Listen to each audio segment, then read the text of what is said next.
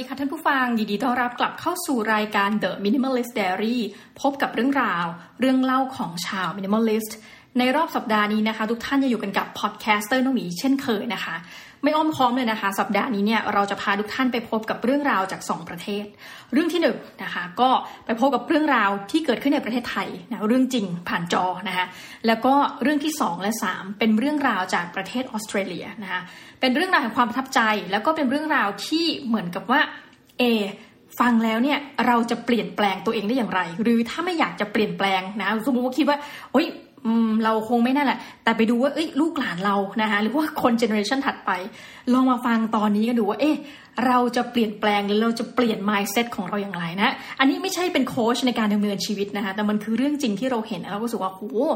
คนเราเนี่ยการที่เรามี choice นะคะมีการใส่เขาเรียกว่าตัวเลือกในชีวิตไปเนี่ยนะคะด้วยการตัดสินใจเนี่ยมันอาจจะพลิกชะตาชีวิตเราไปเลยก็ได้นะคะคนแรกต้องบอกว่าในรอบสัปดาห์นี้ มีคนหนึ่งถ้าใครอยู่ในวงการเล่นหุ้น ไม่ได้ยินชื่อเขาไม่ได้นะคะนั่นก็คือแหมเดี๋ยวนี้นะ พอใครแบบว่าเก่งหรือ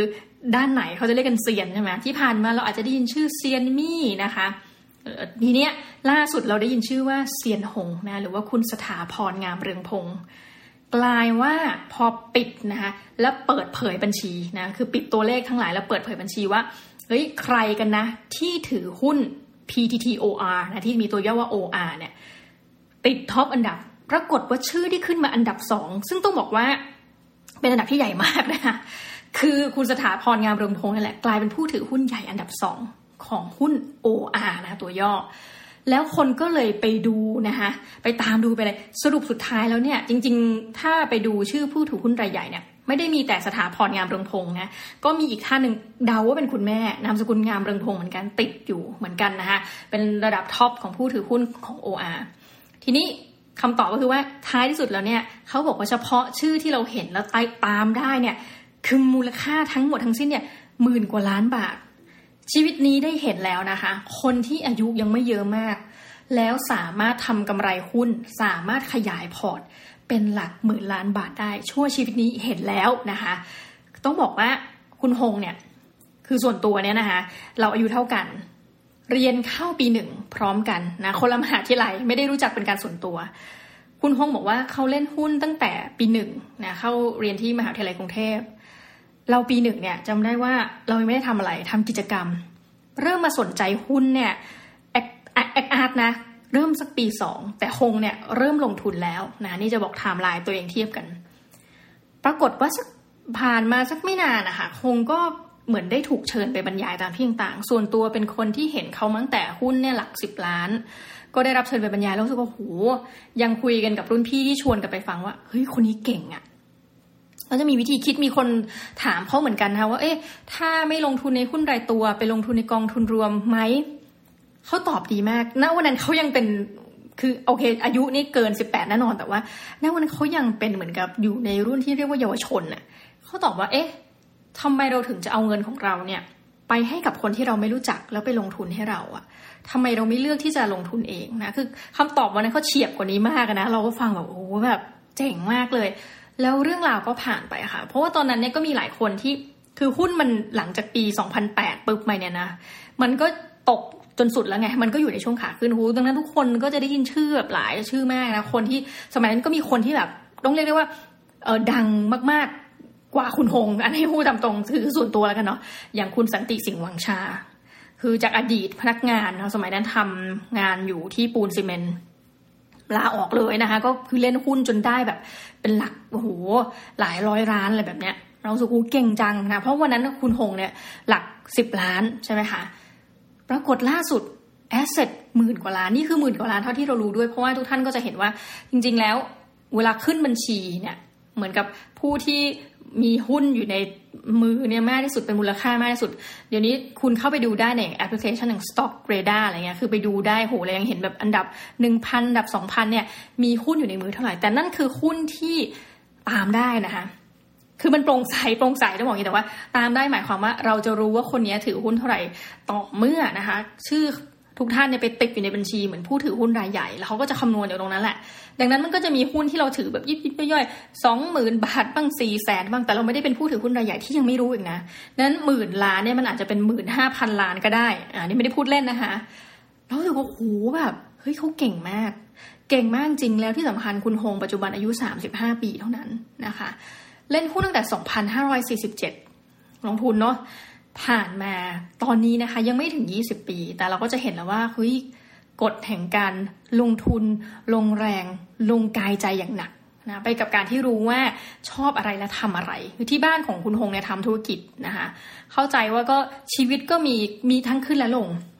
อย่างที่บ้านก็บอกว่าโอ้ทำธุรกิจนี่เหนื่อยมาก ที่บ้านคุณพ่อคุณแม่เข้าใจว่าจะขายเหมือนกับพวกต้นไม้นะหรือดอกมะลิอะไรประมาณเนี้ย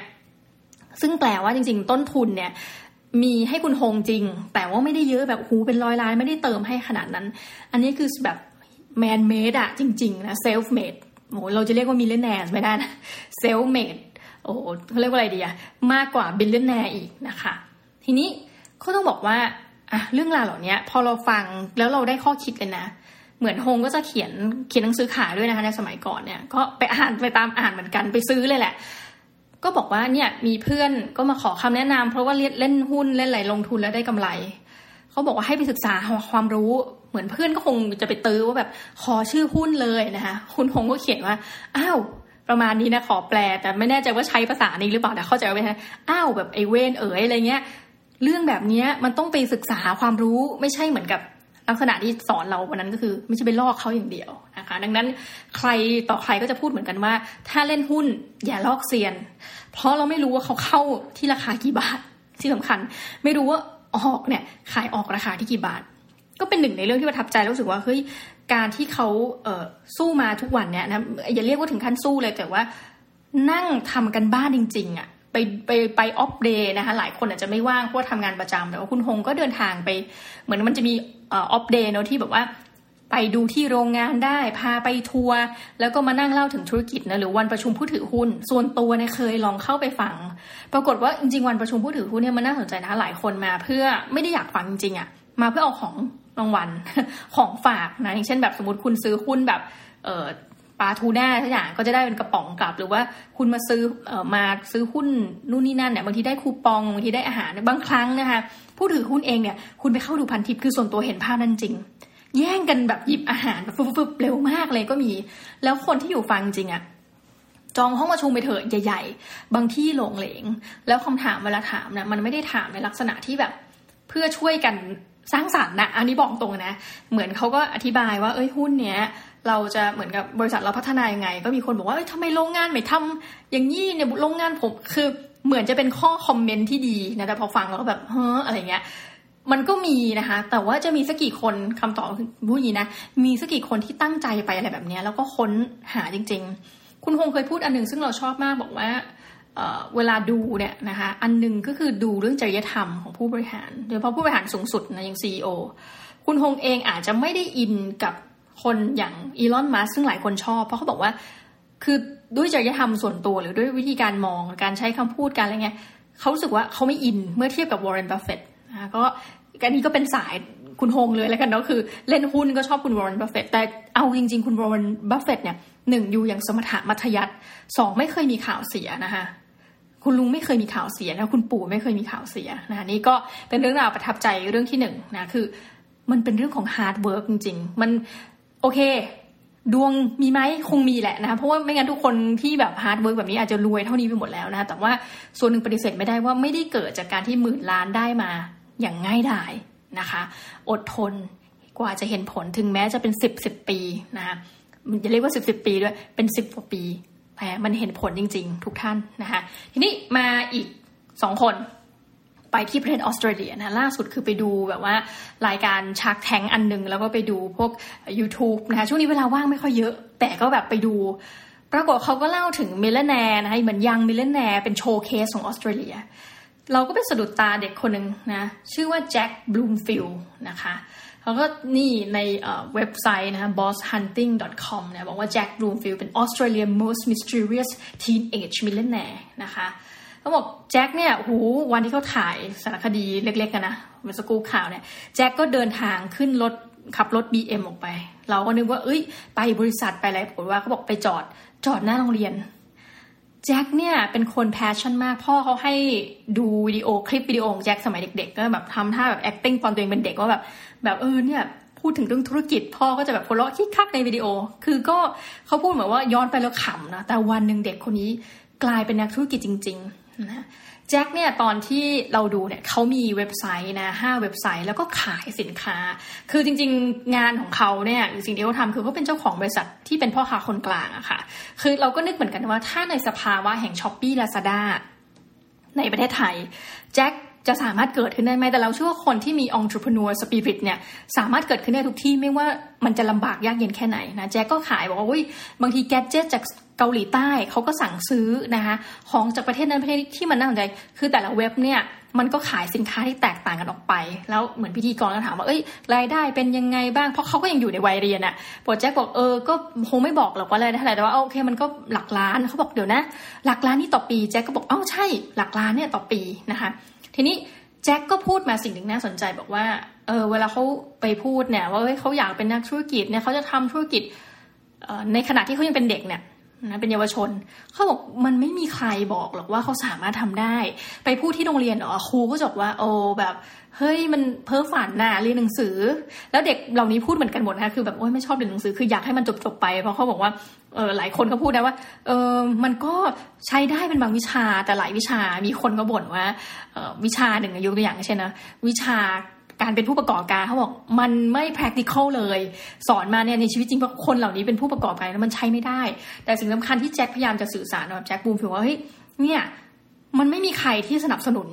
ยกเว้นพ่อแม่นะคะ แต่ว่าคนถ้าไปอยู่ในสภาวะแวดล้อมโรงเรียนน่ะโหแบบ I want to be millionaire I want to คนก็จะแบบเหมือนขำมาเห็นเป็นโจ๊กอะแล้วก็ไม่ได้ take it seriously นะคะแต่ว่าเขาก็เลยว่าจริง ๆ แล้วเนี่ยทั้งหมดทั้งมวลจะทำอะไรก็ทำให้มันตั้งใจเถอะนะก็เป็นเคสที่หนึ่งที่เราเห็นว่า เอ้ยเขาก็ไม่ได้มีการ ประดิษฐ์อะไรใหม่นี่เขาก็ดูของซื้อของซื้อมาขายไปละค่ะแต่เขาบอกเขาก็ดูเทรนด์เขาก็ดูว่า เอ้ยแสดงว่าของที่เขาซื้อเนี่ยมันก็มีการผลัดเปลี่ยนตลอดสมมติวันนี้มันตกเทรนด์เขาก็อาจจะไม่ได้สั่งเพิ่มเข้ามานะคะ ก็เป็นรายที่หนึ่งนะคะ อีกรายหนึ่งอันนี้เราก็ประทับใจมากเขาบอกคนเนี้ยตั้งแต่เด็กเนี่ยมีแพชชั่นเรื่องอาหารนะคะเป็นปัจจุบันเนี่ยเป็นเจ้าของบริษัทที่ชื่อว่า bistro นะคะ bistro เนี่ย Morgan นะเพราะว่าชื่อเขาคือ Morgan Hipworth นะคะ Bistro Morgan เนี่ยเป็นเหมือนตอนนี้ขยายใหญ่แล้วนะ ขายโดนัทนะคะเราก็บอกเอ้าแล้วยังไงเหรอนะขายโดนัทแล้วยังไงต่อ ปรากฏว่าเด็กคนนี้ขายโดนัทมาตั้งแต่อายุ 10กว่าขวบ แล้วก็รู้ตัวเองแต่ประมาณ 7-8 ขวบว่า เฮ้ยโตขึ้นอะเรามี passion เรื่องอะไรแล้วอยากจะเป็นอะไรนะคะรู้จักกับ Morgan Hipworth เนี่ยนะคะ หรือว่าเจ้าของร้านโดนัทที่ว่าเนี่ยผ่านการไปแข่งขันใน Shark Tank นะคะเขาก็เล่าว่าเฮ้ยปีปีหนึ่งเนี่ยมันเริ่มเริ่มยังไง คือตั้งแต่เด็กเนี่ยเขาก็ไปตั้งบูธแล้วนะ ขายโดนัทคือเขามี passion อะขายไปขายมาขายไปขายมาในที่สุดเขาพ่อเขาบอกเออไม่น่าเชื่อเด็กคนนี้มันก็ขายตามเหมือน stall เล็กๆอะไรเงี้ยสักพักไปเช่าพื้นที่ใน high street ซึ่งมันก็มีราคาแพงนะก็ไปเช่าเป็นล็อกจริงๆเนี่ยเพื่อจะขายโดนัทเขาบอกว่าวันที่เปิดร้านเนี่ย เขาก็มีความกังวลนะคะเขามีความกังวลมากว่า เออเนี่ยเขาของเขาจะขายได้ไหมวันที่เขาเปิดร้านนะคะ คือเรื่องเขาก็เริ่มจากการเปิด stall นะคะถัดไปก็คือเริ่มแบบเหมือนส่งโดนัทเนี่ยเป็น supply ให้กับร้านเบเกอรี่ร้านอาหารร้านอะไรต่างๆ เนี่ย ส่งไปส่งไปประมาณเนี่ย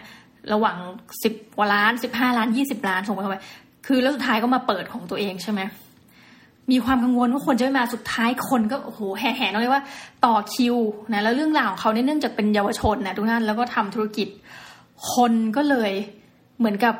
สนใจให้ความสนใจมากนะคะแล้วก็เหมือนมีแฟนคลับด้วยเยอะแยะ แจ็คก็เล่าว่าตอนแรกที่เขาเปิดไอ้ป๊อปอัพสโตร์เนี่ยนะคะวัน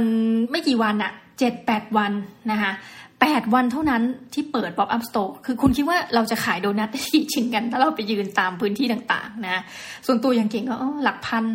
ปรากฏว่าเขาขายได้มากกว่าหนึ่งหมื่นชิ้นนะคะของโดนัทเนี่ยภายในแปดวัน กระบวนการนี้มันทำให้เขาเห็นว่า เอ้ยพอร้าน pop up เขาประสบความสำเร็จ ถ้างั้นเราต้องเปิดร้านจริง ๆนะแล้วร้านเขาก็เจ๋งมากก็จะมีรูปภาพรูปวาดแบบ cool ๆนะคะ Bistro Morgan ซึ่งวันที่เขาไป Shark Tank เนี่ยเขาขอเขาบอกว่าเนี่ยปีหนึ่งเขาขายได้ประมาณห้าแสนเหรียญแล้วทุกคนก็ว้าวนะคะอย่าลืมว่าเขาอายุประมาณสักบวกลบยี่สิบปีเท่านั้นเองนะคะ แล้วก็ทำธุรกิจมาตั้งเนิ่นนานด้วยก็แปลว่ามีประสบการณ์พอสมควร ขอแบบเเหมือนกับหุ้นให้ซื้อหุ้นนะบอกชาร์กทั้งหลายให้ซื้อหุ้นยี่สิบเปอร์เซ็นต์นะคะที่สองแสนเหรียญนะคะเขาจะเป็นเหรียญออสเตรเลียนนะคะ AUD ซึ่งก็ยี่สิบสามบาทประมาณยี่สามยี่สี่บาทไทยนะคะก็ไม่แพงนะ ปรากฏว่าโอ้โหชาร์กแทงนี่เคี่ยวเคี่ยวเยี่ยงปลาฉลามจริงๆ ไม่มีใครยอมนะ มีคนแบบเหมือนลดราคาให้แล้วคนหนึ่งบอกเอาที่หุ้นขอหุ้นเป็นสามสิบเปอร์เซ็นไม่เอายี่สิบอีกคนตอนแรกสี่สิบสองเปอร์เซ็นแล้วก็ลดลงมาคนก็แบบโอ้โหเคี่ยวจัง เธอก็ลดลงมาเหลือสามสิบสามเปอร์เซ็นเขาบอกว่ายี่สิบไม่ได้หรออะไรเงี้ยนะ คือเขามีการก็ยังเป็นเยาวชนเนาะก็ปรึกษาพ่อแม่อะไรเงี้ย สุดท้ายคือไม่มีใครยอมลดให้เขาขนาดนั้น แล้วเขาก็แบบ ก็มีแต่คนชมนะว่า เฮ้ย เด็กคนนี้เจ๋ง ถ้าเป็นเราเราอาจจะเปลี่ยนใจแล้วก็ให้ชาร์กขมือบเราให้แบบเออสามสิบเปอร์เซ็นก็ได้ถือหุ้น สุดท้ายไม่ค่ะ ก็เหมือนกับก็คือไม่ประสบความสำเร็จในรายการ แต่ว่ามันชนะใจคนที่แบบโหเด็กคนหนึ่งทุกท่าน เด็กคนหนึ่งที่จะแบบเปิดสโตร์เปิดอะไรเงี้ยนะแล้วก็หมอแกนเนี่ยแหละค่ะที่เป็นคนบอกว่า วิชาเรียนอย่างพวก entrepreneurship ทั้งหลายเนี่ย สอนการเป็นผู้ประกอบการเนี่ย มันไม่ได้ผล เพราะมันไม่ตรงกับความเป็นจริงนะเขาบอกแล้วคือเหมือนก็มีคนถามว่า วิชาไหนได้ประโยชน์ไม่ได้เขาก็ถามไปทีละอันเขาบอกว่าเลขล่ะคณิตศาสตร์เขาบอกเออได้ประโยชน์บ้างเอ่อ science ล่ะวิทยาศาสตร์คือเราก็นึกนะเออจะเรียนรู้เพื่อผสมขนมอะไรอย่างนี้ไหมบอกโหไม่เลย แล้วประสาทโอ้ไม่นะสรุปว่ามีเพียงไม่กี่วิชาเท่านั้นอะที่เขามองนะที่เมกมอร์แกนมองว่า เฮ้ย มันคุ้มค่าแก่การเรียน ดังนั้นตอบ ไปในลักษณะเดียวกันเลย Jack Bloomfield เอยนะคะเจ้าของ Bistro Morgan เอย Morgan Hipworth เนี่ยเหมือนรู้สึกอยากเรียนให้มันจบๆไปนะคือเราแอบเดาว่าอาจจะไม่เรียนต่อมหาวิทยาลัยเพราะว่า too busy อะแล้วจริงๆทั้งหมดทั้งมวลเนี่ยก็ทำเงินอย่างคนนึงได้ห้าแสนเหรียญต่อปีคนหนึ่ง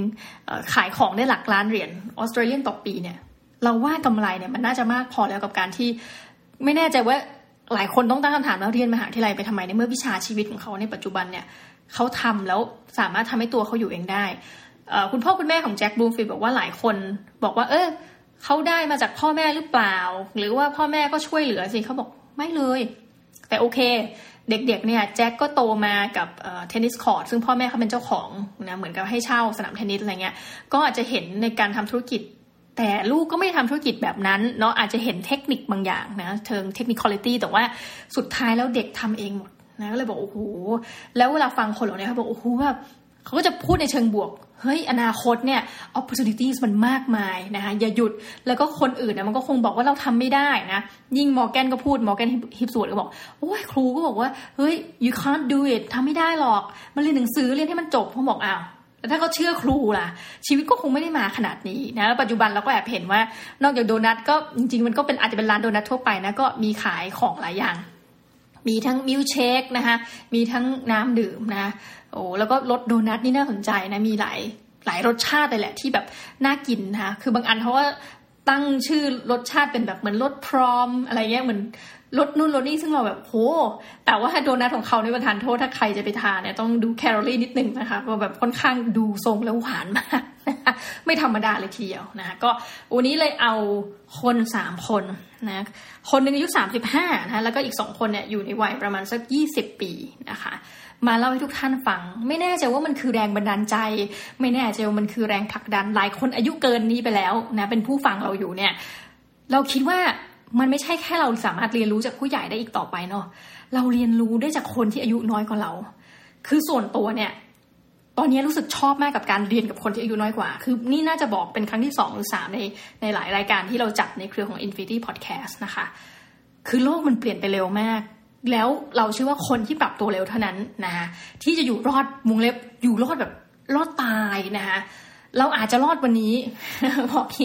ใครที่มีงานประจำใครที่มีงานยกตัวอย่างเช่น เคยคิดนะว่าเป็นอาจารย์มหาวิทยาลัยเนี่ยเออน่าจะรอดแต่ไม่นะคะโลกเรามันไม่มีอะไรแน่นอนอีกแล้วทุกท่าน และสิ่งสำคัญที่สุดคือคุณมี skill อะไรที่จะอยู่ต่อไป และคุณพร้อมที่จะรับกับการพัฒนา ให้เราแบบมี skill มากขึ้น อีกไหมนะคะในอนาคต วันนี้ก็ฝากไว้ประมาณนี้กับรายการ The Minimalist Diary นะก็ขอบคุณมากเลยทุกท่าน แล้วก็เดี๋ยวเรากลับมาพบกันใหม่นะสัปดาห์นี้ใครสนใจนะอยู่ออสเตรเลียไปกินได้นะคะร้านนี่ Morgan Bistro Bistro Morgan นะแม่พูดจนจบ พูดชื่อผิดจนได้นะแล้วก็หรือจะไปค้นหาคำว่า Jack Bloomfield ก็ได้นะ B L O O M F I E L D นะ แล้วก็อย่างคุณหงสถาพรคิดว่าน่าจะได้ยินเยอะมากแล้วนะสัปดาห์ที่ผ่านมานี้โอ้โหแบบสื่อลงข่าวเยอะมาก แต่ต้องบอกว่าทุกคนเนี่ยคิดได้ว่าส่วนตัวนะคือแรงบันดาลใจของเราจริงๆนะสำหรับนี้ก็ต้องขอลาทุกท่านไปก่อนนะคะ แล้วก็กลับมาพบกันใหม่ในรอบสัปดาห์หน้า สวัสดีค่ะ